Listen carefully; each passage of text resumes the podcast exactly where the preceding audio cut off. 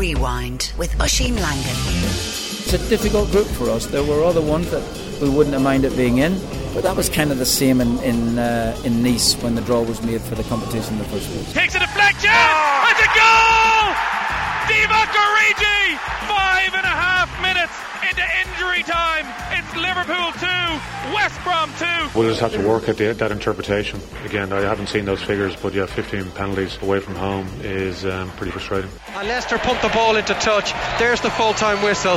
Leicester have beaten Munster by 31 points to 9. Difficult to get your head around that performance at times. They have produced some wonderful moments. They've had so many line breaks. They've had try scoring opportunities, and yet they've been beaten by 12 points. Created enough enough opportunities. As I said in the first half, we turned over a lot of ball in their 22. You know, I thought at times the boys played well. We, we took the foot off uh, too many times on our own mistakes. I said his right hand would get him into trouble. It's the shot I predicted. I said he'd overload on his right hand. I said I'd slip. I said I'd bang the left hook, uh, left hook, and that's what happened. He's beaten everybody he's fought. He's number one contender, so he's a serious, serious challenge for me. I have to be. I've done everything possible in training to be prepared and to be 100% ready for this fight. So I've left no stone unturned, and hopefully that'll all show out next Saturday. This is the rewind on Newstalk coming up. We've got more on all of that plus a sit down with Waterford hurling manager Derek McGrath on the aims for 2016 and the bravery of Maurice Shanahan, who has recently spoken out about suffering depression.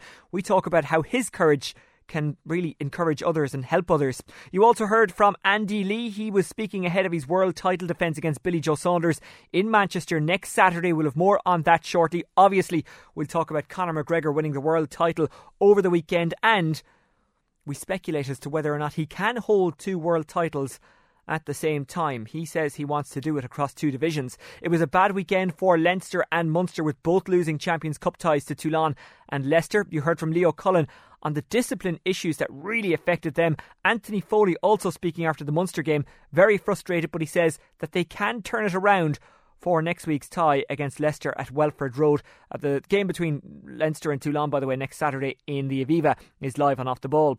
Also, what a great weekend for the uh, athletes of Ireland. The women's team claiming a bronze at the European Cross Country Championships in France. Fionnuala McCormick so, so unlucky not to get into the top three and get an individual medal, but her fourth place finish was a major, major factor in the team uh, winning a medal. Now, first, it is Ireland's Euro draw. Here is Ireland manager Martin O'Neill chatting with uh, off the balls Adrian Barry about being drawn against Sweden in Paris on June 13th, Belgium on the 18th of June in Bordeaux, and Italy on June 22nd in Lille. Martin, uh, I was just speaking to your Swedish counterpart there a short while ago. He described it as a tough group. He said that the challenge now is for Sweden and yourselves to get out of that against two pretty big hitters. Is that your take on it? Very much so. I think that. Um, if you consider really that I don't know how Italy find themselves in pot two. Um, uh, you know, this is a side that's won a World Cup not that not that long ago and find themselves in the UEFA pot two. So it's effectively, I think they're a pot one side. Belgium now are considered the best team in the world at this moment. It might be a debatable point even in Belgium, but they're certainly a top quality side. And and Sweden know their way around. They just seem to qualified, I think, for five consecutive tournaments I knew that they had done. I've just got that confirmed there in the last interview, and um, and yeah, they know their way around. So it's a difficult group for us. There were other ones that we wouldn't have minded being in, but that was kind of the same in in, uh, in Nice when the draw was made for the competition in the first place. Are you hoping upon hope as the draw goes along, or what sort of dynamic was between yourself and Roy as the pots began to fill up a little bit? We were having a look, yeah, of course, and there was a pot beside us that. Uh, that we were at different stages down to 50-50 teams and, uh, and, and they fell against us. That's the nature of it, you know. I probably don't expect any luck at all in draws. Didn't get any in Nice and shouldn't have expected it here. Does it help in some regards that the first game up, like there are a lot of similarities actually to the 2012 group as well, and we all know how that ended up. But does it help in some regards that you are against the other sort of perceived weaker team first I up and, I, do, a big I don't consider. I don't. I don't consider that. I, and I do. I really don't know enough about the about the 2012. I know that there's seem to be a lot of hype and there seem to be a lot of feeling that that um, that there was talk about positioning points here. We'll get a point here. We'll get a point there. You're in a tough, tough group, you know, and we are in a very tough group and that is that is uh, that is actually coming from uh, from the seeded side, you know, from from Italy. So they will um, they will. I still think that they will consider us a pretty tough pot four team. That, that's that's the way I think that they would look at it. But deep down, I'm not really that bothered and more uh, more looking at it at our own perspective. Does it help in some regards when you look at that Belgium team, for example, and they're obviously the world number one ranked team in the world, but a lot of their key players and some massive names are playing their football in the Premier League. Does that help you in some regards, or is there a bit of a too much of a familiarity maybe? No, no. I think that I, I don't think you can know too much about players. I think this is this is. Um, uh, I think that that is fine, not a problem. Yeah, I know a lot of the players inside out, and by the time that the uh, tournament starts, I would have expected myself to know everything about every single player that might be in the squad of 23 for Belgium, Sweden, and Italy. So not at all. You know, that's that's that's my job. And in this day and age, it, it's you know with all the all the things that are available to you, you know, to the DVDs, the things that you here and the possibility of going out and seeing players playing live for their clubs, it shouldn't really be a problem. We should be well prepared for these games. Just finally, the geographic split two games up the north, mm. one down in Bordeaux. Yeah. Your reaction to that, and also has that now dictated? I, can you prob- tell us where yeah, you're going to be based? Think, no, I think it probably it probably will do. You know, um, we've done an awful lot of work out there. The uh, the uh, the, um, the, the the group have been absolutely fantastic, led by Peter sent out, and um, and yes, and he has uh, he's kept me informed right the way through. But it would look as if you know that we would be heading more north than south, and it, simply because of the geography. Paris, as a base. I, I, I, I, at this minute, I, I can't exactly contend or, or confirm anything with you. You might have to ask Peter that question in the next 48 hours. Thanks a lot, Martin. Cheers. This is the Rewind on Newstalk, and that's Ireland manager Martin O'Neill speaking to Off the Ball's Adrian Barry about our group at Euro 2016. To enter the ticket lotto, by the way, go now to UEFA.com. If you have been going to Ireland games regularly and you are a member of the various clubs and whatever, I'm sure it will be easier to get tickets. Go to the uh, FAI website, FAI ie. Former West Brom, Chelsea, Shamrock Rovers, and Ireland defender Paddy Mulligan joins us now. Paddy, an awful lot to talk about today, including the Champions League draw, the Europa League draw, a fairly hot tempered game between Liverpool and West Brom at Anfield. We will get to all of that, but first, what about Ireland's draw for Euro 2016? The group, obviously, everyone knows, containing Belgium, Italy, and Sweden. A lot of negativity out there, but what do you think? I have to think about that one. But however, now, now, now that I'm not thinking about it, um, the, the uh, without sounding too pessimistic about the whole thing, I, I, off the top of my head, I don't believe we've beaten either country in a competitive game, and that that would be a concern. Even though this might have happened a long, long time ago. Uh, for instance, I think we have a very poor record against the Swedes, and everybody is banking on us to go and beat the Swedes.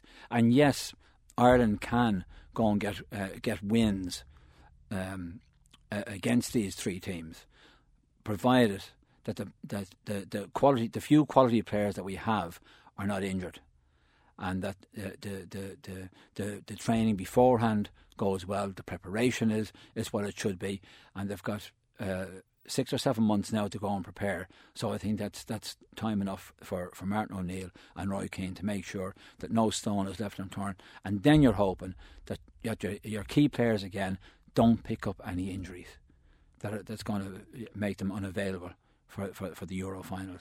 If that happens to, to, to key players, uh, the likes of Jonathan Walters, for instance, who's been, who's been, who's been excellent, um, Seamus Coleman, well then you could be you could be you could be in a little bit of trouble. But the spirit of the Irish team, I think, is going to carry them a long, long way.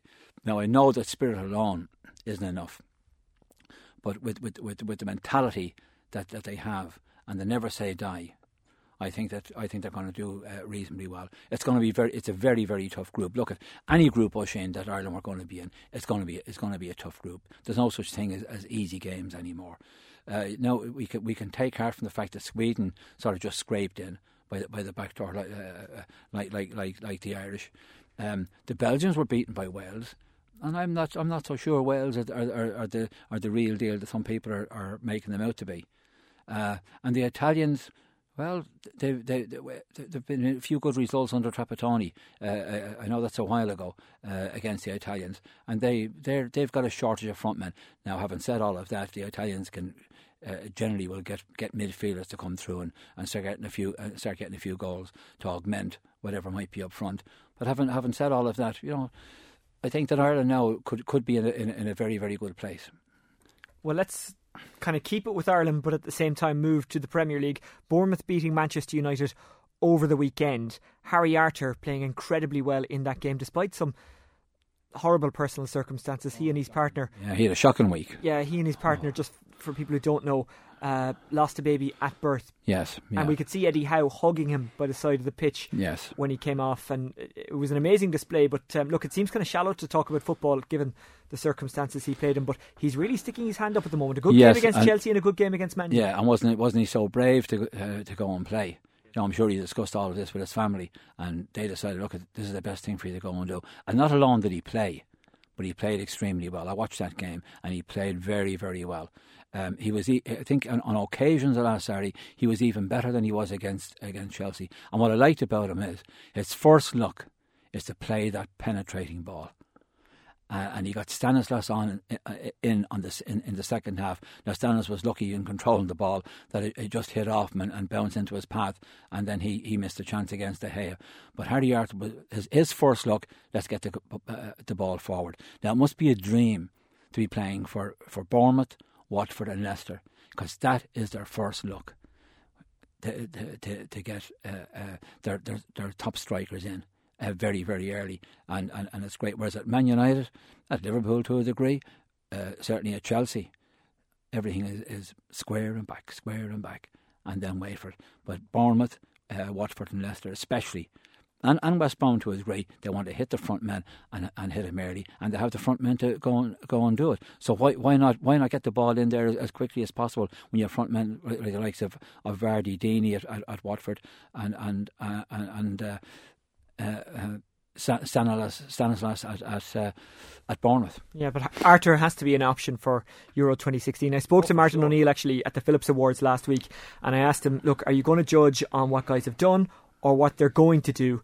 And he said, and I and I used Arter as an example. And what he didn't say, look, if he keeps playing like this, he'll be in the squad. He did say, no, I've got to look on what guys are going to do and what they do between here and, and there at the Euros. Yeah, and that, that's that's fair enough to a degree. I, I don't think Martin O'Neill or any manager is going to come out and say, "Oh, yes, Oisin, yeah, he's he's going to be definitely coming," because uh, you know none of us should be privy to that information. All we can do is make up our own mind on what, what we've seen thus thus far of Harry Arter. I would like to see him get a run in the friendly games. And and uh, and see and see exactly what he's made of at international level. It's one thing to play in the Premiership; it's another thing to go and play at international level, where it's going to be maybe a, a, a game of chess on occasions, and especially in the group that that, that Ireland are in. So uh, we wait and see. But I would, I would, I would think that if, if Harry Arter uh, continues on in this rich vein of form that he's in at this moment in time, Yeah. you know, he's got to be in with a real shout of, of, of starting. What did you make of Liverpool celebrating a draw at the Kop end? Let's just uh, go through the circumstances for people who don't know, because it wasn't on TV. Uh, it was on off the ball. We had radio commentary here. Um, Origi with a late, late equaliser in injury time. It took a heavy deflection. It was a nasty enough little game. Jurgen Klopp and Tony Pulis were kind of ragging Eyeball to eyeball. Yeah, I think they've, I, I think they've kissed and made up since. And Jurgen Klopp said after the game, "Oh, it wasn't a particularly friendly game." But what, like, first of all, what did you make? Of the match, because no doubt you saw the highlights. But uh, secondly, what did you make of the, the, the cop stand, as we'll call it? Well, I mean, the the, the Klopp stand at the top was a, was a, was a bit crazy, but to a degree, I can understand because the tackle on Chan, I thought that was a red card. Thought Chan got or, or, or uh, Lovren, I beg your pardon, uh, the tackle on Lovren. Uh, I thought that was a red card. Gardner should have walked straight away. Um, he followed straight through. I know he won the ball initially, but he followed straight through, and, and it was a very very nasty tackle. And, and when I saw it last night, I thought, surely that's a red card, but no, no red card. So I mean, uh, Klopp was Klopp was disappointed in that, but Klopp could, Klopp could have been disappointed, uh, perhaps in the way that Liverpool didn't play, because Benteke again is is he, his feet and mind are stuck to the ground. Um, he doesn't read any situation. At least yesterday he didn't. He didn't read any situation. He didn't take the chance on getting into the box and, and, and saying, "Well, this ball might come to the near post, or this ball might go to the far post." Never took the chance in getting there. So that's that. That for me would be a, a, huge worry. Jordan Henderson made a made a made a good return considering Coutinho back in again after after the hamstring problems. But he's going to, and I'm, I'm sure he will at the end of the season. Klopp, he will address the goalkeeping situation because you cannot have Mignolet coming out and flapping practically every game. He was at it last season for a while, and then he, he, he recovered, and now he's back to his old bad habits. He defended again. him in the press conference, as you would expect a He has to do. defend He said. He- "Oh, he you know, to keepers." him. He said, "Keepers in this country aren't protect, protected." But then, when you look at Joe Hart against Swansea on Yeah. Saturday, and City very lucky to win. Why game. should they be protected? But my point is that he yeah. was protected, and keepers generally are protected, no. so he's kind of wrong on that. Yeah, but why, why, why, why, why should uh, Mignolet be protected? Uh, protected from what? He's got to go and win the ball. The ball is in the six-yard box. He's got to go and win it, take it. I mean, he, he goes trying to punch a ball when it's there to, to go and just grab it and bring it into his chest. You take the ball at the highest point for a goalkeeper, and then you bring it straight into your chest, not down into your stomach where something had the ball out of your out of your hands, but straight into your chest, and then you then you, you have the whole situation sorted out. If you were an Irish forward, you'd be looking at that and saying, he is susceptible. For oh, you better believe it. Knock that ball in because he'll he'll he'll just stay. He'll just stay. Yeah. And if he if he if he comes at all, he'll, he'll flap. But what what Klopp should be really concerned about that in open play, West Brom created nothing, but from set pieces they scored two goals. Now, he alluded to it last night, but he better start working on it because Brendan Rodgers didn't work on it. Now, he better start working on it because that is going to cost Liverpool big time because they, they, they don't defend properly from set pieces. And, the, you know, the crazy thing about it, Russian, is that the reason that you give away a corner kick or a throw in or a free kick is, so that, is because you've been stretched. And the reason uh, uh, uh, you're being stretched is they've got at you and, they, and, and they're attacking you in, in a dangerous situation. So you're buying time to get organised to mark these people. And then they don't get organised. So they've got to, you know, Lovren and Skrtel have got to be far more demanding and, and, and punishing, you know, and, and, and assertive in going for the ball. The countdown is on to the Champions League last 16 games. The draw made today, Monday. I'm being a little bit sarcastic there, obviously, because we, have we've, we've got a long Why wouldn't way, you be? But look, the draw is there, so let's talk about it. Uh, Manchester City, uh, they're going to take on Paris Saint Germain. Uh, sorry, they're not. No, Chelsea are going to take on Paris Saint Germain. Manchester City are taking on Dynamo Kiev, and Arsenal. Someone in UEFA hates Arsenal. They keep getting Barcelona, and they keep getting tough draws in the last sixteen. No, Let's think, start with that one. I think the people in UEFA uh, uh, love the fact that, that, that Arsenal and Barcelona can play such attractive football. Arsenal on the day can play very attractive football, but Barcelona are totally different class. I've seen a lot of them now in a league this season, and they are just incredible. I, I know they only drew, having led 2 0 at the weekend. I know they only drew at the weekend, but they're, they're an incredible team. And when you've got the likes of Suarez in your team, not to mention Messi and Neymar, Suarez is making so many good runs to release Messi and, and Neymar and give them even more space. Uh, you know, it's it's frightening. I don't see anybody uh, uh, uh, beat Barcelona. I think they'll, they'll go on and win the Champions League. But it's it's going to be a very interesting game. But with Arsenal themselves, I've got I've got no doubt about that. But I, I do think that Barcelona will come through if Arsenal have all their players back, do they have any chance? Especially if they do what they did to Bayern Munich at home. Oh, I mean, they, can you catch Barcelona on the break? Do oh yes, you can. You, you, you have a chance because uh, uh, traditionally Barcelona aren't, aren't, the greatest of defenders, and they, and they panic a little bit for all of the, the, the wonderful play from, from midfield and up front. And yes, Barcelona can be got at, but I mean, uh, Barcelona would probably turn around and say, well uh, Arsenal scored two and we'll score three. that's just yeah. that's just the way that they are. But but no, Arsenal, Arsenal will have a, will have a great chance, and it's going to be a, it's going to be a fabulous fabulous game. City, you would expect to get through against Kiev, especially when you consider that uh, Kiev's home game will be a closed door match because yes. of the racist behaviour of yeah. their fans. And then you never know which which city is going to turn up. If the if the real Manchester City turn up, they're a match for anyone, you know, on, on, on their on their day. And I, I would I would imagine that they'll be they'll be uh, rubbing their hands with these saying, Dynamo, yeah, we can, we can sort this we can sort this team out. So let, let them go in with uh, full of confidence, but not overly confident. And hopefully Aguero Aguero should be back at that stage as well. And hopefully the likes of Silva uh, will still be in, in, in, very good form. And also that, that from a Man City perspective, that Kompany is back to go and sort out that defence because they, they, are absolutely all over the place. Even again at the weekend, they, they just didn't know which end of them was up and Chelsea against Paris Saint Germain. A tie we saw as maybe straightforward last season, but yeah, it wasn't straightforward, was it? I was, I was, uh, I had the good fortune to be at, at, at, Chelsea and Porto there last Wednesday night, and and after after they got through, we were chatting about who they'd like to get. I said, I think you're going to get Paris, uh, Paris Saint Germain. I just think that that would be a good one for, for Chelsea to go and get. Um, believe it or not, uh, even even in the, the trouble that, that, that Chelsea that Chelsea are, are in at this uh, moment in time, but that's a big big game, and Chelsea have a lot of big game players, and I think that they, they would they would raise the bar uh, immeasurably uh, against the likes of Paris Saint Germain. I, I, think that Chelsea will, will just about get through. They're they're they're very very dogged. now it was, it was I, I found it very interesting being being at Stamford Bridge last Wednesday night and watching the antics of Mourinho on the sideline because I wouldn't have lasted under Mourinho uh, as a fullback. He doesn't want them going forward. You see him just gesticulating at him, to Ivanovic, don't go for it.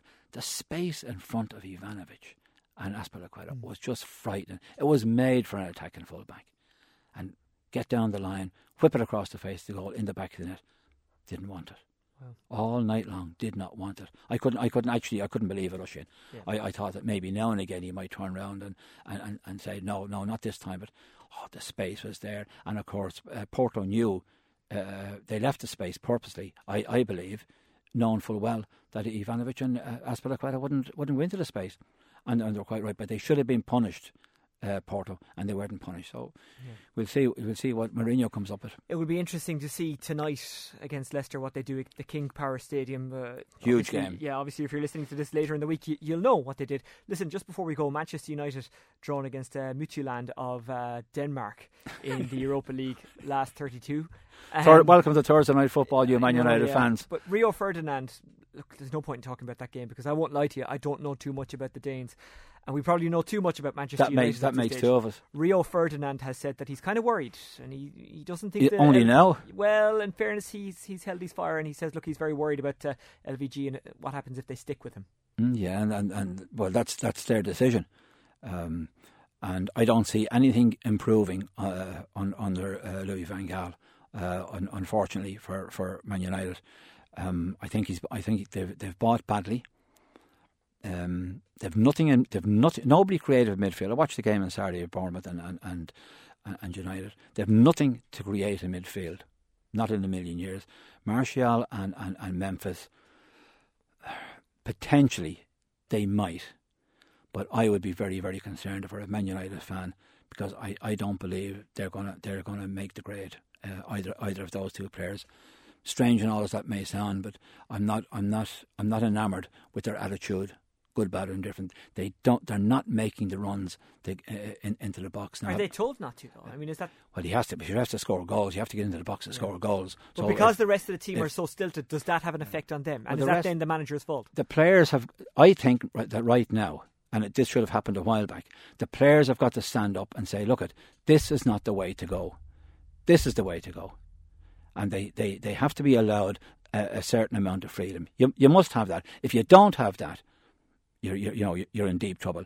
Now now uh, Van Gaal, by all accounts, is, is just an Altarian, and and, and, and and he'd love to just turn around and say, "This is what you do. Don't deviate." You can't do that in football. You have to use the foot, any bit of football intelligence you have. You must use it. Like in the Chelsea case, Ivanovic Azpilicueta when the when the run when the run was on, they should have gone. Just go. Yeah. What can the manager do? Nothing. Just go and, and, and make it. And the same for the Man United players. I mean, Schweinsteiger is, is, is unfortunately he was a magnificent player, but he's gone. He's been he's been off the he's been off the, at the pace since since he went to Man United, and that, that's a sad situation. But Van Gaal should have known this, yeah. or, or, whoever is buying uh, these players at, at, at, Man United, they, they should have they should have seen all this. But you know, Oisin as well, the trouble the trouble with with, with, with a lot of the top clubs these days is that the man you would expect to buy the players yes. is not buying the players. And the people at the top are not real football people. Yeah. And that to me is a huge concern. I'm not saying you have to uh, uh, uh, uh, play it at the top level, but it certainly helps. There's no no question about that. And that, that, that, is, that to me is a huge concern. Okay, Paddy Mulligan, thanks for joining us on the Rewind podcast. A pleasure, Oisin. Thank you. Well, Conor McGregor made good on his prediction in Las Vegas over the weekend with a 13 second victory over the previously unbeaten Jose Aldo. MMA, UFC, and boxing broadcaster and journalist Mark O'Toole. He's previously trained with the likes of Cathal Pendred and Chris Fields. He saw this coming. He predicted uh, McGregor win. I don't think he predicted that it would come so soon into the bout. Anyway, we'll get to Mark in just a second. But first, let's hear from McGregor, who spoke after the bout about um, beating Aldo and his plans for the coming year? It would have been nice if the contest had stretched out a little bit longer, just to, just for all that's it's been through. But I still feel the same process would have happened. Timing beats speed, precision beats power, and and that's it. So, um, I respect Jose. I wish him well. I believe there are many great fighters. There are many people who do great things but when you combine it all together, when you combine the whole package, the whole animal that is the fight game, I don't think there's nobody that does it better than me. although it was an, it's a nice feeling to get that knockout, it's still it's kind of not nice as well. You know, you can see what's happening around, and it's you don't want to see a champ, uh, uh, the current or the, the, the only champion in the in the company's history going out like that.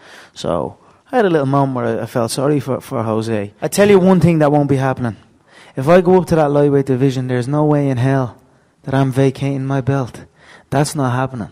There'll be a belt on one shoulder and a belt on the other on the other shoulder. I understand why previously they would have fighters do that because many fighters don't fight as frequently as I do.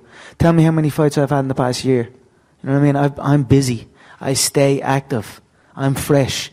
So when I go up to the lightweight for that lightweight belt and take that lightweight belt, I will still be the featherweight champion also. So I will be a dual weight champion. There's no going up and vacating the belt the belts will still be active because I am active. I am as active as any of them. So there's no problem with that. So there's no vacating. That's not happening. Well, this is the Rewind On Newstalk. Mark O'Toole is an MMA UFC uh, journalist. Mark, you've been following McGregor from the start, but um, even though you predicted he'd win, even you must have been surprised by the nature of the victory. Yeah, I actually tweeted it out. I, I suppose for a, for a long time, like you know, and I was, I was in shock for for a couple of hours when it happened when Conor knocked out uh, a ten year uh, undefeated champion, the only champion in uh, the UFC's featherweight uh, division's history, uh, Jose Aldo, a true legend of the sport, um, and knocked him out in 13 seconds. I was absolutely shocked. Um, I mean, I, I, have kind of not to, to, to be too hipster about it, Oisin, but like for a long time, even from his Cage Warriors days, um, I would have said Conor McGregor has the ability to beat Jose Aldo. Um, but he had one last surprise for me, and I didn't think uh, Conor could knock out Jose Aldo uh, in 13 seconds. I did see a, a potential for a barn buster of a first round and uh, the potential for Conor to rock Jose Aldo very early on. But to knock him out clean in the fashion he did, um, I, I, just didn't think it would happen after 13 seconds. I don't want to take anything away from Conor McGregor because Chris Fields was on off the ball last week. Chris, the Killing Fields, a well-known coach and MMA fighter himself, and he said Conor has tremendous power. I spoke to Pascal Collins uh, before, the well-known boxing trainer, and his fighter Steve Coughlin, and they said that um, you know Conor sparred with him and he's got great power. So it's no surprise that he has this power. It's no surprise that he has this punch. So are you surprised that Aldo didn't see that coming, especially so early? Well, there's a couple of things about that. Like, yes, absolutely, Conor is one of the hardest hitters in the sport, the hardest hitter in the sport. He's uh, he's joined the list of about uh, six fighters now. He's the sixth on it of UFC fighters that have uh, five uh, TKO uh, consecutive victories. Um, he, he's an incredibly powerful fighter, and I could definitely have seen a point where Conor used that left hook, and I think I spoke to you last week about it to knock Aldo out when he overextended himself, and Conor has certainly flagged uh, flagged that on multiple occasions. Um, so I suppose, God, like he does have that power. I think Jose Aldo and Conor said it. Like Conor thought that he would overextend and, and do that. Jose just didn't uh, didn't plan for it. I think he went out there uh, trying to make an impression, um, and that that was probably the wrong thing to do. He could have teased it out a bit. He could have taken him to the ground. But Conor's power, it's just as Conor says it himself, a whole different ball game when he gets hurt. But I suppose there's another point in this too, and um, I mean.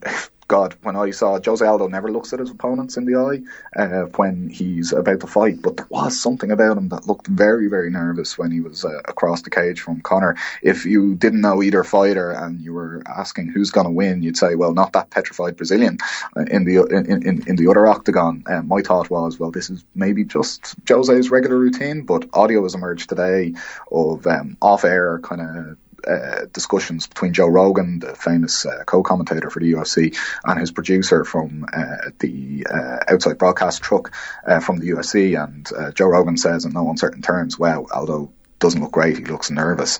Um, now, we can speculate as to how or why uh, that uh, audio was released, but I think Joe Rogan was very right, and I was thinking that at the time. So it was a bad game plan from Jose Aldo. I think people maybe might underestimate Conor McGregor's power, and they won't from now on in. And it's nice that a TV sports commentator actually was praised for comments he made and was caught making off air rather than being caught out by them. Uh, it's a unique change. It's a nice change. Um, what next for Conor McGregor? It looks like the Croke Park thing is, isn't going to happen for all sorts of reasons. Uh, but what might happen, and we heard him say it earlier on, is that he wants to be champion in two different divisions at the same time. Yeah, I suppose um, like the Croke Park thing. I know, I know from speaking to Croke Park officials, they'd certainly welcomed those discussions. But I think for uh, pay per view reasons and timing reasons, it, it, might not happen because it would detract from the pay per view numbers in the United States, which is the big uh, cash cow. And this past weekend, we've we've seen all UFC officials uh, say that um, this is trending to be the biggest pay per view they've ever had. So uh, why change a winning formula? I suppose. Um, I think uh, there's a couple of things uh, that could happen. Conor, it, it's only really been uh, taken up by mainstream uh, sports media and by the media in general that he keeps saying he wants to be a double weight world champion, much like say Dan Henderson or BJ Penn have before them, two absolute legends of the sport. Um, but he's been saying that for a long time. He's been saying it since he joined the UFC. Uh, he was a double weight, a lightweight, and a featherweight uh, world champion for uh, Cage Warriors, his previous promotion. And uh, does he have the ability to do it? Yeah, absolutely, certainly does. Will he be uh, let do it, or, or, or let have the chance to do it? Uh, well, uh, Dana White is on the record of saying that he can, uh, you know, vacate his belt and get the winner of uh, Rafael dos Anjos for v Donald Cerrone, which is a fight coming up in. Yeah, but he said he wouldn't vacate, though. He he doesn't seem to want to vacate. It seems to have maybe even put him on a collision course with the UFC. But Conor is in a nice position now where they need him as much as they need, as much as he needs them. Oh, well, I mean, like, look, this is a, a, a, story that's in perpetuity in sport. When a sports star becomes so big that you know he can channel the or, organ, cha, cha, challenge the organization organisation that he fights for, you know, um, and, and, that might be happening. Conor's now in a great position where he's so invaluable to the UFC that, you know, he can make these sort of demands and he can make the demands for Croke Park if he wanted to push it, uh, although it might affect his bottom line, so maybe he won't there. And uh, he has said for a long time he wants to be the double weight world champion.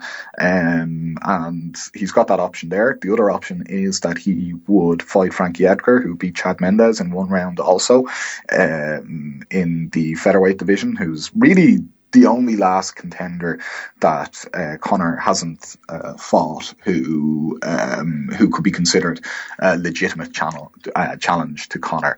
Um, that could also uh, happen pretty shortly. Um, so it'll be one of those two options. Uh, I think the UFC and told you earlier about the release of the um, production truck audio. I feel like the UFC are positioning themselves so that Jose Aldo um, might not get a rematch, an immediate rematch. Yeah. Um, he hasn't. Uh, I mean, Lorenzo Fertitta, the CEO and uh, of, and owner of the UFC, has said in the past, Jose Aldo moves the needle on pay per views. It's just the wrong way. So um, I feel like Jose might might have to climb up the ladder a tiny bit again if he if, if he continues to, to, to fight on.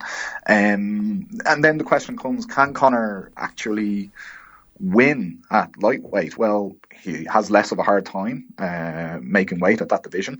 His most impressive, arguably most impressive uh, fight to date uh, until uh, this past uh, Sunday morning was against Ivan Buchinger when he won the lightweight title for Cage Warriors. Um, again, it was that left hook that did the job. Um, and if you look at all the different contenders in that division, could he beat Rafael dos Anjos? Could he beat Donald Cerrone? I think he could. Um, I'd also look at the other people in that division, and the only person I'd really see a bit of danger from would be Khabib Nurmagomedov who's a, a fantastic fighter, who's undefeated, um, a great grappler, as good a grappler as Conor is a striker, um, but he's uh, he's suffered a couple of injuries over the last few years. So uh, Conor can definitely do it. Uh, whether he gets the opportunity from the UFC to do it or not, uh, and hold both straps over shoulders at the same time, as he said, uh, that will be the only issue. Well, that would be very interesting. Look, Mark, just before we let you go, as well as uh, MMA and UFC, you very much cover boxing as well. Andy Lee in the ring next Saturday night. He's up against Billy Joe Saunders. He's defending his world title. And this could be quite a bout, couldn't it? Yeah, well, like you know, you talk about uh, uh, fighters with uh, heavy hands and hands that can knock you out, and Andy Lee is certainly that. And I think he's won a lot of admirers uh, on HBO, uh, where a lot of his fights have been featured. And what we've got in Billy Joe Saunders is a bit of a Conor McGregor himself, uh, kind of a guy that that creates interest through the mad things that he would say. So we've been waiting for this for a long time. I think Andy Lee uh, certainly has a renewed confidence since he's won won that belt. I think he's finally, uh, after a couple of false starts, you know, uh, the Julio Chavez Jr. fight, uh, you know, question marks over uh, how Chavez uh, prepared for that fight in certain things was, was a blip, as was uh, the Vera fight a number of years ago. So I think we finally, you know, seen something that we've all thought since the 2004 Olympics, where uh, Andy Lee came on the national uh, radar and consciousness. Is uh, Andy Lee is finally um, performing on the world, world stage where he belongs. So I, I'd be picking Andy for it. I think it'll be a great fight. I think uh, Billy Joe Saunders has provided a bit of needle for it, and um, you know, like let's see, let's see another powerful uh, knockout artist from Ireland do what they do best. Ireland seem to be having a lot of joy on the combat uh, sports world stage at the moment, so well making. Okay, Mark O'Toole, MMA, UFC, and boxing broadcaster and journalist. Thanks for joining us on the Rewind here on Newstalk. Thanks, Oisin. Brilliant, uh, brilliant weekend for the Fighting Irish, and hopefully another one to come. This is the Rewind on Newstalk. I'm Oisin Langan and we're joined by Patrick McCarry, who's a rugby author and sports writer with Joe.ie. A largely disappointing weekend for the Irish sides in Europe. Okay, Connacht got the win against Newcastle in the Challenge Cup. They're three from three, but they are struggling with injuries. Ulster got a victory against Toulouse on Friday night. They played some scintillating stuff. They go to Toulouse next week and they have to win. Um, but for Munster, and Leinster, it was pretty awful stuff. Munster losing at home to Leicester. They go to Welford Road next week needing a victory. Leinster, mathematically, they're still in it, but they'd have to win all their three games and pick up bonus points along the way. And that's going to be difficult against uh, Toulon at home, Wasps away, and uh, Bath at home. Um, let's start with Leinster, Patrick. Leo Cullen talked about their discipline after their loss to Toulon in the Stade Felix Mayol. He said, you know, we gave away 15 penalties. That's too much. Nine of them were at the breakdown. They picked up three yellow cards. He wasn't kind of hammering his team regards discipline. He said in his post match interview he wanted to have a look, but he, he really can't have been pleased with the discipline. And that was a, a massive issue in a game that Leinster, despite losing 24 9, actually could have won. Yeah, yeah, the, the damage was really done for Leinster uh, way even before that game. Um, on Sunday, it was done in that just horrible home defeat they had to Wasps, and they're on the back foot from there on in. And um, of all their three games that they played uh, in the Champions Cup so far this season, the the game yesterday against Toulon was their best performance. I would say they they showed that they had a bit of pride and they had a bit of fight in them, and as you said there, it was a much closer game um, than many would have thought. And, and unfortunately, it was, as you said, it was those yellow cards that seemed to cost them and the discipline. And many people weren't really happy with Nigel Owens and how he interpreted things. But Owens kind of seems to reward the teams that look like they're they're on top and they're playing the positive rugby. So maybe in in return, Toulon got away with a few things at the breakdown because that's one place where they, they completely dominated Leinster there's a lot to build on for next week's clash at home to Toulon. And even though, you know, in all practicality, they are out. If they can, um, mm. if they can bounce back and, and, beat Toulon, that would be a big scalp. And I was about to say, who knows where it could go from there? I suppose it's hard because you know they're they're exiting Europe, and the Pro 12, as good as it would be to win, just isn't the same. Yeah, yeah, it's um, you know, it's it's it's one when people were probably making those plans and booking tickets for this game at the Aviva next weekend um, nobody would have thought that Leinster would have been all but out of the, the Champions Cup at that stage. Um, yeah, just so many things that just failed to fire at many stages this season. And, and as I said, for all the fight they showed yesterday, there was still that lack of spark and inventiveness in, in the side as well. But, um, you know, there, there are some positives, like some of the young lads are kind of stepping up when they're kind of needed to as well. And, um, you know, it's a shame they've had kind of big injuries, especially in that back row, like lads like Jack Conan and, and Sean O'Brien kind of being missing for them. But um, yeah, if they can, like I suppose it's, you know, they can, they must see this now as a kind of a campaign lost, but focus on the Pro 12. And if Leo Cullen can kind of emerge with some kind of credit to this season, like the it, all the focus has to be on the Pro 12 after this, doesn't it? And, and a kind of positive festive period with all these interpro games. Yeah, game against Munster coming up. One big disappointment, I suppose, of the many disappointments for Leinster was Johnny Sexton's performance. He did okay mm. kicking off the tee, but from the hand, some of his kicking was very, very loose. Yeah, he, he seems to have been. He just hasn't. Um, I don't think anybody expected him to be so flat uh, since he kind of returned from the World Cup.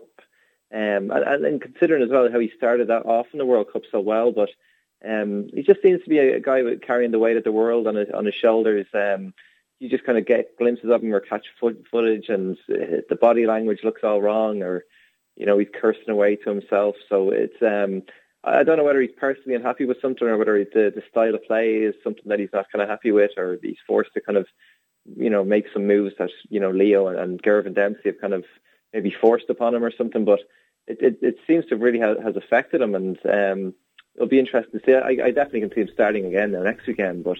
Um, yeah, he he's a type of guy. Like I suppose there's a lot of Leinster players like that. You just you're waiting for this game that sparks them off for the rest of the season, but it hasn't come yet. Was it a signal to Ian Madigan how far down the rung he is, or how much they don't trust him as a number ten? The fact that that Sexton was playing very badly and Madigan wasn't brought on until really late on the game uh, in the game. Yeah, yeah, it's it's um, you know if the writing wasn't on the wall already for Ian Madigan, it's it's uh, painted in bold red type now at this stage. It's um, yeah, he just seems they seem to have made their mind up about Madigan. Maybe Madigan has made his mind up himself and is kind of you know no move has been announced yet, but maybe he has forced something through. Um, but you, yeah, you saw what Munster there when they were struggling and Ian Keatley was struggling against Leicester. They were quick to kind of make the call. Conor Murray stepped up, started taking some kicks out of hand and stuff as well. But um, Sexton was allowed to stay on there, and you know, in the end, it turned out to be to the detriment of uh, Leinster's cause. Well, let's hope they can bounce back next week. They're up against uh, Toulon at the Aviva on Saturday. It's live on Off the Ball. We had the Munster game live on Saturday night. They actually did a lot of things right, Munster, in their defeat to Leicester. But um, again, maybe discipline was an issue, or was it? Was it just refereed badly by Romain Poite?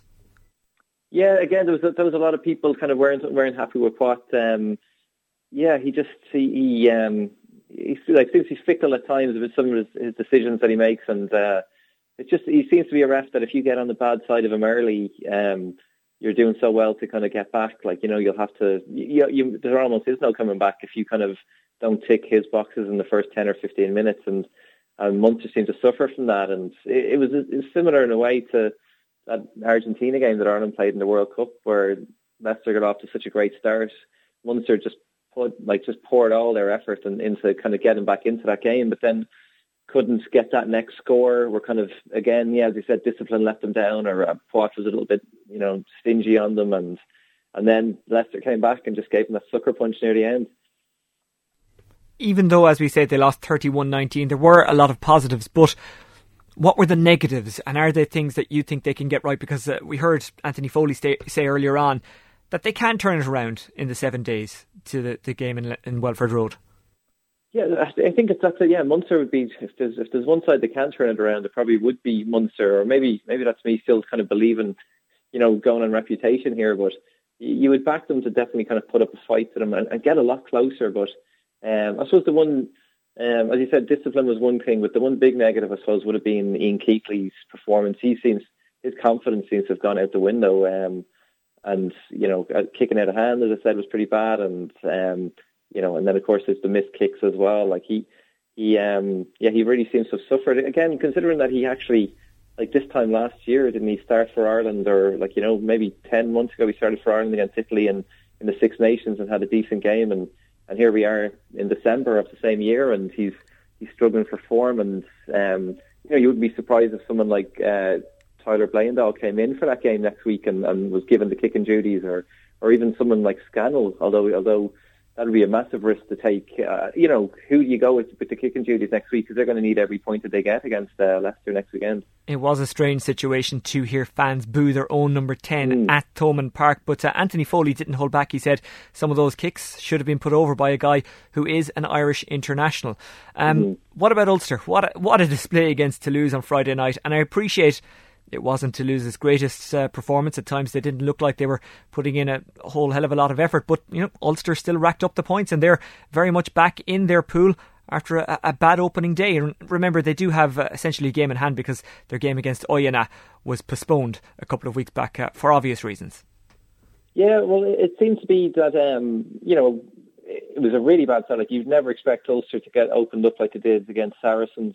Um, you know, a couple of weeks back there, but um, it turned out to be like you've seen Saracens again with they just put Oyonnax to the sword at the weekend, and Saracens seem to be the form team in Europe at the moment. Um, so maybe that result wasn't so bad, and maybe Ulster's hopes aren't as grim as everybody kind of first thought.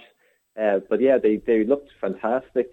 Um, I suppose you could just say maybe the more time that Les Kiss is spending with these guys, it, it's starting to pay off. And but they, they really are having some young guys step up for them, like Niall McCall, or Kyle McCall, I should say, is is doing great up, in the front row for them. And Alan O'Connor came in like a you know young enough lad, unheralded. I think he landed 16 tackles for them in, in the middle of that game when they had to kind of you know fight for that for that kind of position of dominance and.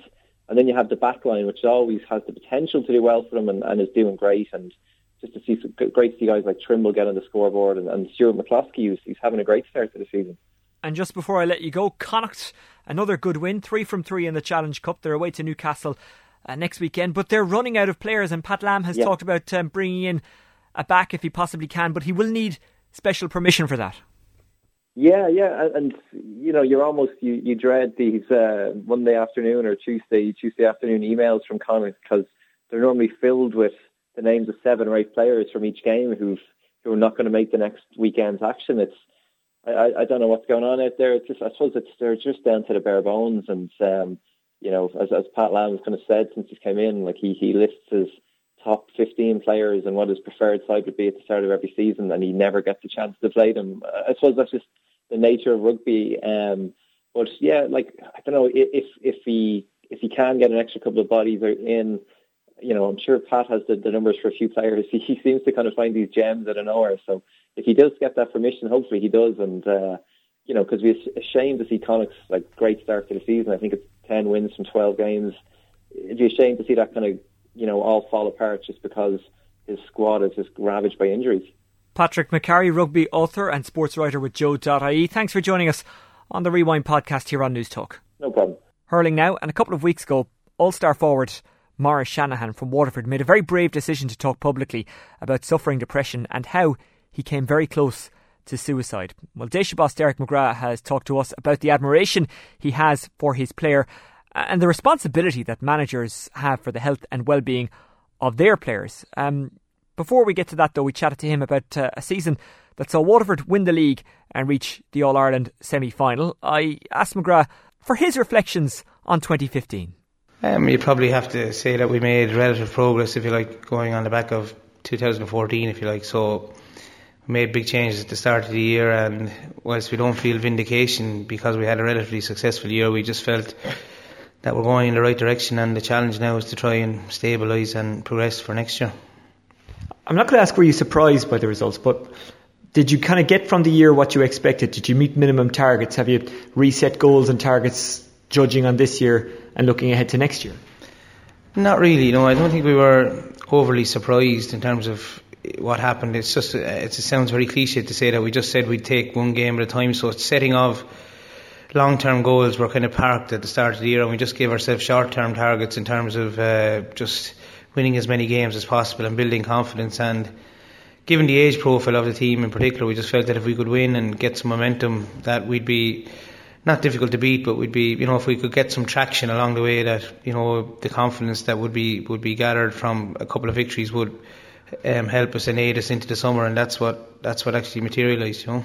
When you look back at the Kilkenny, Kilkenny game, I suppose people maybe have an image in their head that Kilkenny were just that little bit above, maybe had that little bit more, but TJ's goal came off a mistake from defence. So do you look at in that way and think, well, you know, if we don't make that mistake, maybe the game is closer, and we're actually not that far away from Kilkenny. We were closer than people think.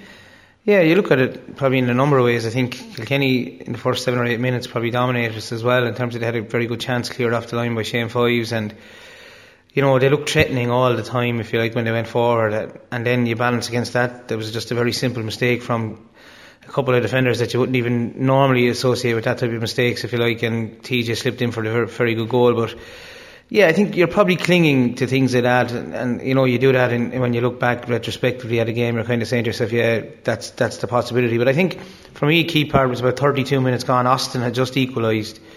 We had three minutes to get to half time on equal terms, and I think we gave away a, a couple of frees, and we went in then two points down. For me, there was a big difference psychologically between going in level with Kilkenny and just two points down, knowing then that that key phase, if you like, that championship phase where Kilkenny seemed to turn the screw is coming in that third quarter, if you like. And for me, that was the disappointing thing, either to, you know, not to go in level or even ahead ourselves. So I think, you know, there seemed to be an air of inevitability about it from about 50, 55 minutes. If I'm, you know, if I'm perfectly honest, even if there was only two or three points in at the time, it was just we were just trying so hard, and you know, we weren't able to get over the line. You know, are those games uh, against Tipperary and Kilkenny are they the main games to learn from going into 2016? You know, two games in which you put it up to these two teams, but ultimately they pulled away. Yeah, but I think we, we'd, we'd be wise to just learn from every game we've played because I think the day that we think we're in the company of Kilkenny and Tipperary will be the rock that we'll perish on in terms of our whole approach. I think Waterford's key approach is to be very much kind of ravenous in our approach to every team because we feel genuinely that there's nothing between us and it's not the case now because of a relatively successful year winning a league and getting to an All Ireland semi final that Waterford management or players will all of a sudden think, oh, we're, we're close to Kilkenny. The reality is, I think that unless we're absolutely starving for it, that we're we're, a mile, we're 100 miles away from Kilkenny, and that sounds very pessimistic, but that's to me that's the key thing for us. We need to just be as as highly charged and as um, as ravenous, if you like, as we were last year. And if we if we are that way, we have a chance of competing with most teams on any given day. You know. Do you look at those games and think, God, if Paddy Mahoney was there, he could have made a difference, and hopefully next year for the championship, at the very very, very least, whatever about the league, he'll be back. Yeah, I do. Uh, Pádraig was a significant loss to us. I think we emotionally we got by nearly on his loss, if you like, for the first Cork game and the Munster final in terms of you know, you know, not having him and everyone else kind of putting their shoulder to the wheel. But listen, we can't there can't be an over reliance on one player. But yeah, of course you would. You, you Pádraig is a very clever player. He plays the centre forward role for our team very very well. He comes deep into the hole there and he's able to pick off passes as well as being an excellent free taker. But yeah, we're hopeful, hopeful is recovering at the moment, doing some good rehab work in the gym and that. So we're hopeful that Pádraig will be available next year. And you know, we just need to be patient with him, and people of Waterford need to be patient with him in terms of how he comes back. And just you know, Pádraig's a quality individual and a quality player, so he'll you know he'll find his feet as as time goes on. Yeah, because the, the charge level was that you were too defensive, but if he's playing in those games, maybe it's just that bit of difference and that bit of cutting edge up front. Yeah, absolutely, and it's probably look, it's it's it's it's it's probably a you know a, a, justifiable charge for some people, but you know I think I just did an interesting thing there the last couple of days or the last couple of weeks. You know I think we scored twenty two point five points on average in terms of the championship this year, in terms of league and championship, which is higher than any any any previous team in the last five years. So you know I think statistically. Um, our scoring rate doesn't match up with people who feel that we're defensive. So you know, it's just I just I was kind of I was weighing up whether to do it or not, and I said I will have a go at it, and we just went got a mean average of all the games, if you like, in league and championship, and you know we're a good bit above other years, which is kind of contradicting to most people's outside perception of how we played, if you like. So interesting facts, but yeah, look, that that's to me the key thing was getting some traction and then maybe moving it to a new level now in terms of attacking play. But look, an interesting point for me was by the end of the All Ireland semi final against Kilkenny, five of our six forwards were, were 20 years of age, and I think people in Waterford and maybe outside Waterford be wise to kind of remember that. I think you know I don't think Kilkenny had an under 21 player on the pitch at that time, and five of our six forwards, as I said, were, were 20 years of age. So yeah. that that'd be worth bearing in mind for everybody, you know. A lot of guys, including Tadhg de won All Stars. Some of them experienced, some of them not so experienced. Do you have to give those guys extra press ups? Do you have to make them put their faces in the mud a bit more, kind of bring them back to earth? Because it's only natural that they get a, get a bit of a boost out of that. They do, but uh, listen, you know, a confidence boost or self-esteem boost for any individual is not a bad thing once they once it's, I suppose, nurtured in the right manner, which it will be. And listen, if if Tadhg de Búrca or or Maurice or Noel have a dip in form next year, it'll only be because they've met a better player on the day. It won't be because all of a sudden they, they became a, a, different, almost an egotistical kind of persona based on getting an All Star. It'll just be because yeah they, they met a better person on the day. We do love to do that in GA though, don't we? We love to say, "Oh, he had a good game today. He's after getting carried away. He's got a big head for himself now." I think it's I think it's just part of the part of the, the maxim that exists outside the actual group. You know, and I think it's very hard to control. Actually, I find that very hard to control in terms of even even within a group, it's it's it's difficult. You know, it can become a kind of a the rumor mill is ah he's not playing as well as last year. Should have changed him up. Should have changed it. So look, we'll try and monitor that and try and plan and prepare for that as best we can. But the hope we'd have is that we're dealing with three very, very solid individuals in terms of their whole family background and their whole makeup.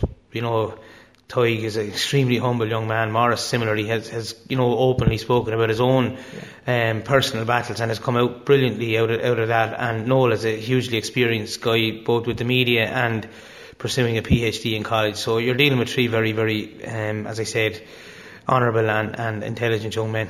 Do county squads now have to be a bit more insular, have to be a bit more private? They can't you know, tell the world about everything they're doing because, as you say, people are very, very quick to judge without necessarily knowing what's going on inside the camp. And look, we in the media, we're guilty as charged. We, we, we have so much content to feed. We've Twitter, we've papers, we've radio, and we're always looking for something and people are always more than happy to take that. So is it tough on guys that they have to kind of be this incredibly bonded group, but to the outside, that kind of, it doesn't rub people up the right way sometimes?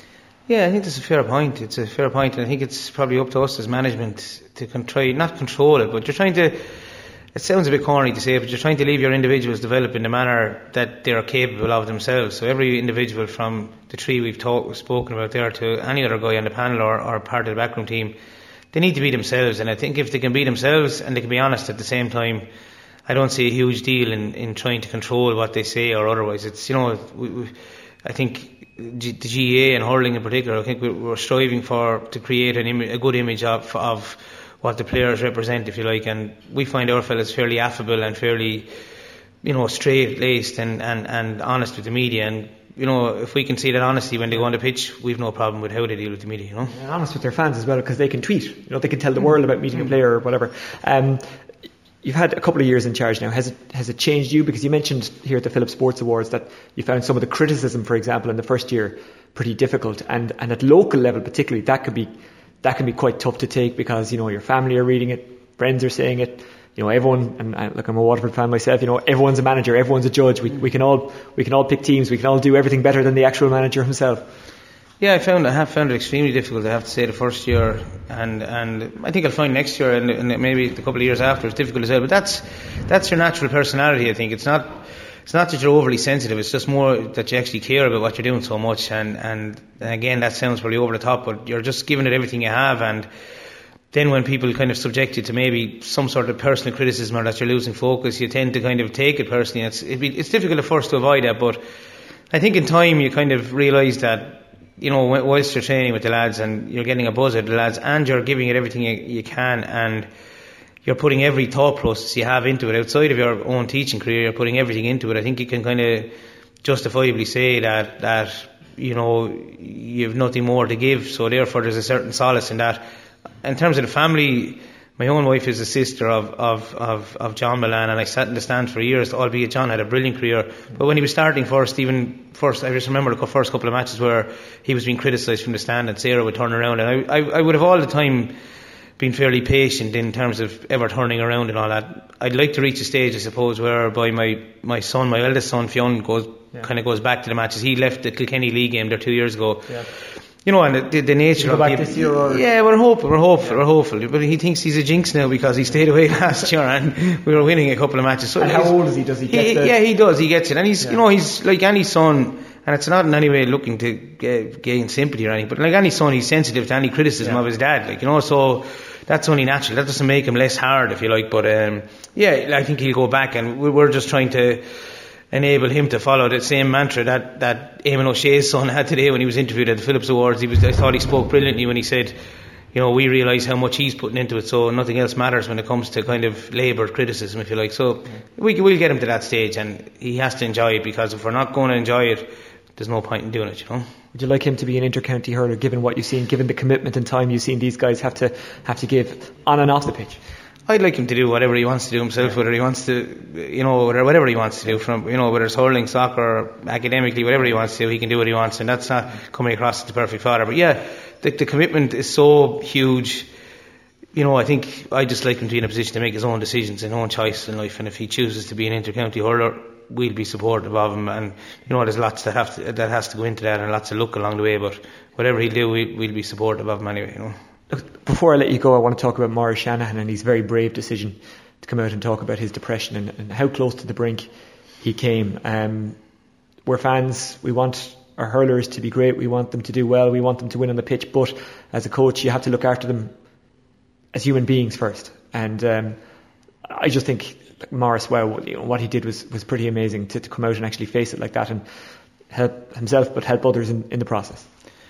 Yeah, I think look, there's a pastoral element to, to management, and anyone tells you there's not. I don't think they know what they're talking about really. But yeah, he's extremely brave individual. He's um, extremely humble young man. Um, in many ways, he was. You know, he, he, he suffered really in the midst of, of 2014, and we, as a management, even I just look back at my own role in it. I remember he was in the depths of despair, and I, I, I quite selfishly tried to get him to record a motivational video for the lads ahead of the first Cork game in 2014, which he did.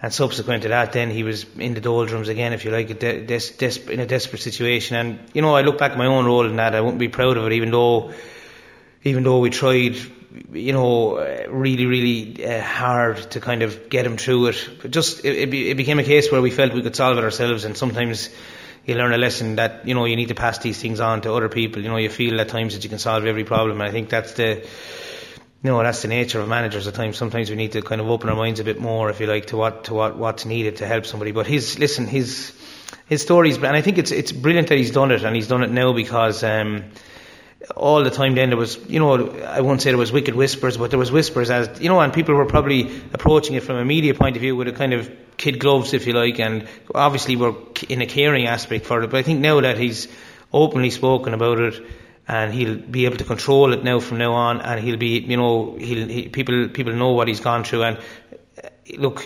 again, it sounds cliche to say that it provides perspective for all of us, but it does, you know, it, it that's what it does, and you know, when you go home and you watch the Sunday game, you, you watch it because Waterford have won, and you don't watch it when Waterford lose, if you like, and you're kind of maddened by it. I think everything should be taken into context with what Maurice has gone through, and listen, that's real courage, you know. Yeah. That's that's what real courage is. And when you're looking at that situation as a manager, is it is it hard to decide whether or not you know you're going to give him a call and see, look, Maurice, do you feel like you want to play, or how how do you go through that as a manager at that time?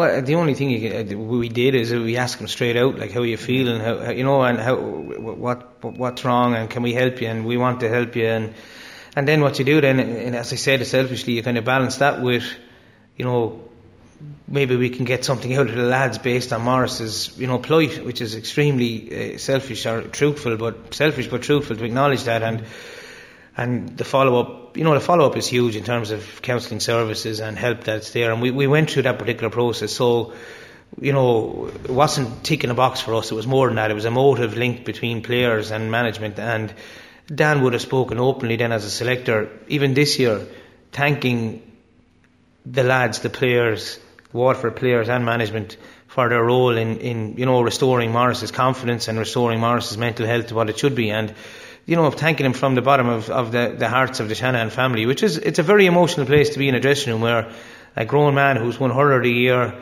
um, who's won three All Stars, speaks to a, a, group openly thanking him from uh, on behalf of his family for what they've done for Maurice, and Maurice being in the dressing room as well. And that's a powerful tool and a powerful source, but it's a, it's it's something you'll take with you, with you forever, regardless of national leagues, yeah. regardless of All Ireland's Munster Championships you know that you've you, you've played a minor role in, in, in getting someone back on track, and I think that's that's as important as any other in the middle, you know. And as a manager, when you say to lads now, "How are you?" I guess maybe there's a bit more depth to that. How are you? Because it, it's tough being an intercounty hurler, and they they have lives going on, and you never know what's going on with someone. So, I guess maybe the learning from that is to actually make sure guys are all okay on an individual basis. Yeah, and I think it's something that it's a wider issue, but it's something that I think actually a dip in form or a bad performance can actually act as a catalyst for the for depression symptoms. Like with some people, it can actually it's that serious that, uh, as I said, it can become symptomatic, and and so it's it's the how are you is is you know it's deeper than that now, and it's it's going to get deeper. I think going forward, where you know I think you'll see before long. Just Besides psychologists, you'll probably see a counsellor as part of your backroom team. And you know, and I think that's. I know psychologists can kind of be double up as that if you like, but I think that's what it's probably heading to. And listen, if one life is saved or if one person is helped from having someone like that involved in the backroom team, yeah. you know, I wouldn't apologise to anyone about, about having anyone like that involved. Well, Derek, look, it, it's great that Maurice is back and involved. It, it's great that he's okay. Thank you very much for your time. Best of luck in 2016. Thanks, Oisin. Thank you. Well, that's it for this week. We're back next Monday with the reaction to another big Champions Cup weekend.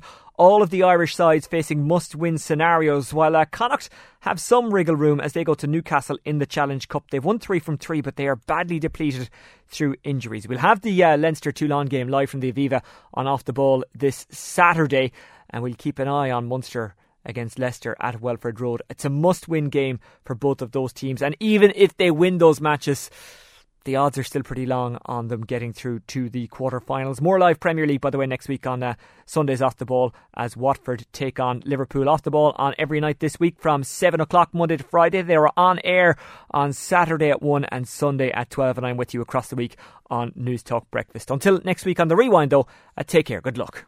Rewind with Oisin Langan. It's a difficult group for us. There were other ones that we wouldn't have minded being in, but that was kind of the same in in, uh, in Nice when the draw was made for the competition in the first place. Takes a deflection! It's a goal!